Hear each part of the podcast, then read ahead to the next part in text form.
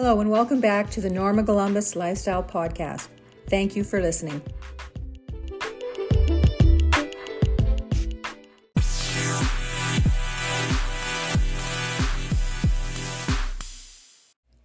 Season 5, Episode 9 Do You Want to Dance? High school dances are a memory many of us recall. I felt invincible and carefree then. I didn't worry about financial or health issues or losing someone I loved.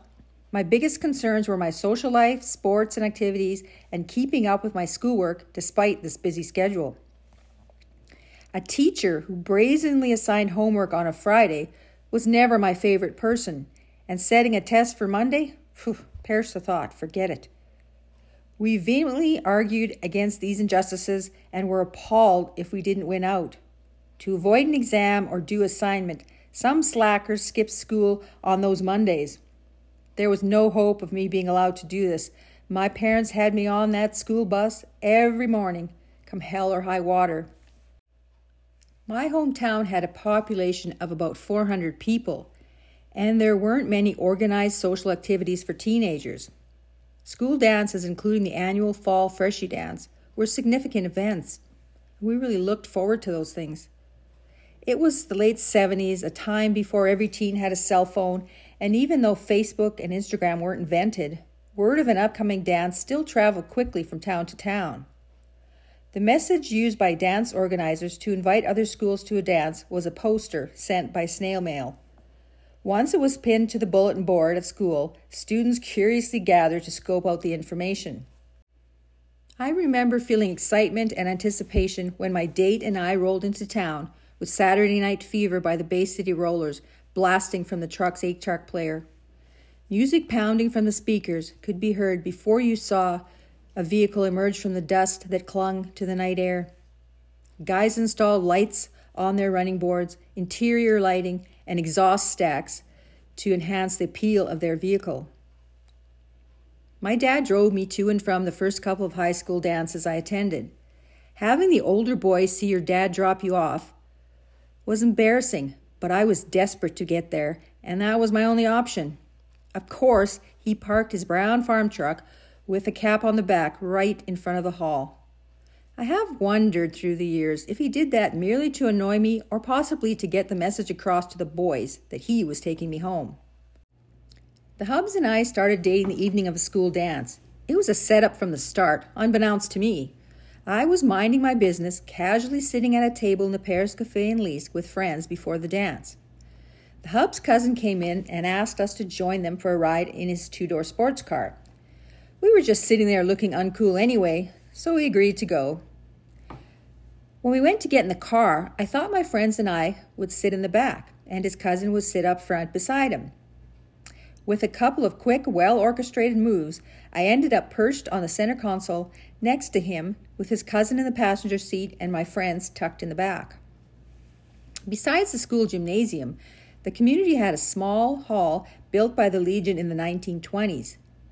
The hall had two tiny bathrooms, a kitchen, and an elevated stage area. An addition was later added to provide space for a chair and coat storage and a place to stand away from the dance floor. School dances were held there so as not to damage the gym floor. For years, no one knew any difference, though the little hall seemed adequate until a new hall was built in 1980. This was a big event for the community, and both facilities are still operating today.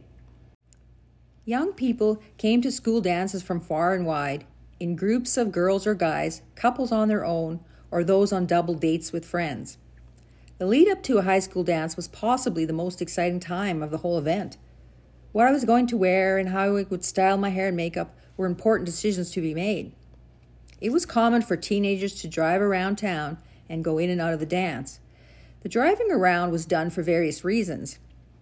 They didn't want to show up at the dance too early and be the first one there. They wanted to be alone with their date, sitting so close you couldn't squeeze a dime in between them. Or for some, it meant driving out of town to consume some liquid courage. On these occasions, the town was alive with vehicles going up and down Main Street or parked in the bullpen to converse. Many drivers stopped in the middle of the street to talk to someone in another vehicle. and others had to drive around to get by. Miniskirts and the hippie style had faded away. I don't recall any of us dressing too far out, but when you are living something, it seems all good. It's only when you look back that you think to yourself, oh man, what was I thinking? I remember wearing wide leg jeans, rolled up at the bottom, a satin shirt with a patchwork design, a jean jacket, and navy shoes with black platform soles. If it was cold, I wore my green and white high school bomber jacket. When I think of that shirt, the song A Coat of Many Colors comes to mind. I hoped I had misremembered that shirt, but when I searched the fashions in the 70s, there it was, screaming out at me from the computer screen. It is probably safe to say that the shirt is now part of a quilt somewhere. May it rest in peace. Dangly earrings, a choker or zodiac mood necklace, and a watch were my typical accessories. I had long hair parted down the middle through grade 10 and 11 with a bit of natural curl in it. In grade 12, a perm chin length cut appeared. A perm was also one of those things that seemed like a good idea at the time. A generous swath of dark blue eyeshadow and several thick coats of black mascara was necessary to complete my look. I'm not sure what look I was trying to emulate, but Farrah Fawcett may have been my inspiration. The guys wore logo or number t shirts or patterned shirts, jeans with cowboy boots or runners, and most of them wouldn't be caught dead without a hat covering their bushy hair. Their hats were not the expensive ones we see today. One from a team or an agricultural company sufficed. The lighting at dances was an important feature. The image of a disco ball slowly turning and illuminating the hall with rays of reflected light and strobe lights flashing from the stage was a sight to behold. Oh, the awkwardness of the teenage years. Girls stood or sat in the single rows of chairs that lined the hall, Guys stood at the back of the hall waiting for someone else to dance first or trying to get up the nerve to ask a girl to dance. If a guy approached a girl to ask her to dance and she shut him down, it was a humiliating experience that left his confidence shaken to the core. There are two sides to every story, though. If a girl saw a guy that she was not interested in making a beeline for her, she felt cornered with nowhere to hide, which was also an unpleasant experience. When my parents attended dances in the 40s and 50s, the music was provided by local musicians who volunteered their talents. Eventually, hiring a band became the thing to do until they became too expensive or hard to book, and DJs were employed as an alternative. Technology evolved from records, cassette tapes, and CDs to video dances and computers. A selection of songs of different tempos were spun with a slow one, always ending the evening, Established couples danced with the girl's arms around the guy's neck, his arms holding her close, with his hands resting on her lower back and their heads tilted towards each other. If casual acquaintances were dancing when the night ending slow song came on, that could be awkward, and one or both prayed for it to end as they stiffly shuffled to the tune. A good thing about a slow dance was that you didn't have to know how to dance to pull it off. You just stood in one spot, swaying back and forth. Even the biggest klutz could look like they knew what they were doing. Music from big box speakers filled the hall. Songs by Queen, Elton John, Nazareth, ACDC, Aerosmith, The Guess Who, The Bee Gees, BTO, The Rolling Stones, ABBA, Van Halen, Steppenwolf, Led Zeppelin, Rod Stewart, and Barry Manilow were on night's playlist. So many great artists then.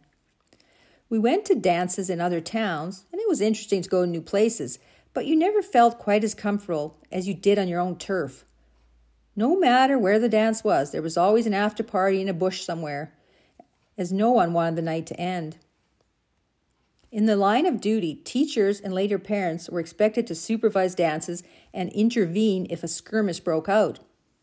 A middle aged teacher trying to make a fight between teenagers was a perilous undertaking.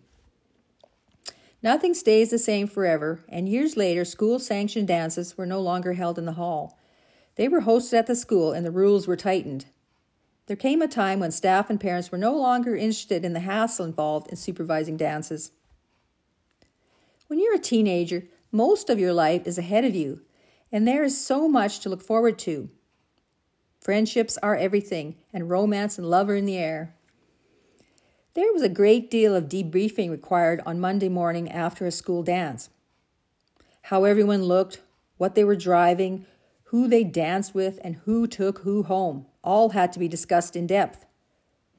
I felt the teachers should wait until these crucial details were analyzed before starting the class.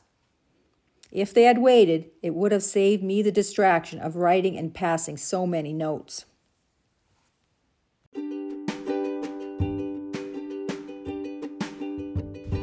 Visit my lifestyle blog for episode pictures and links to my garden and published works pages, food blog, and gift shop.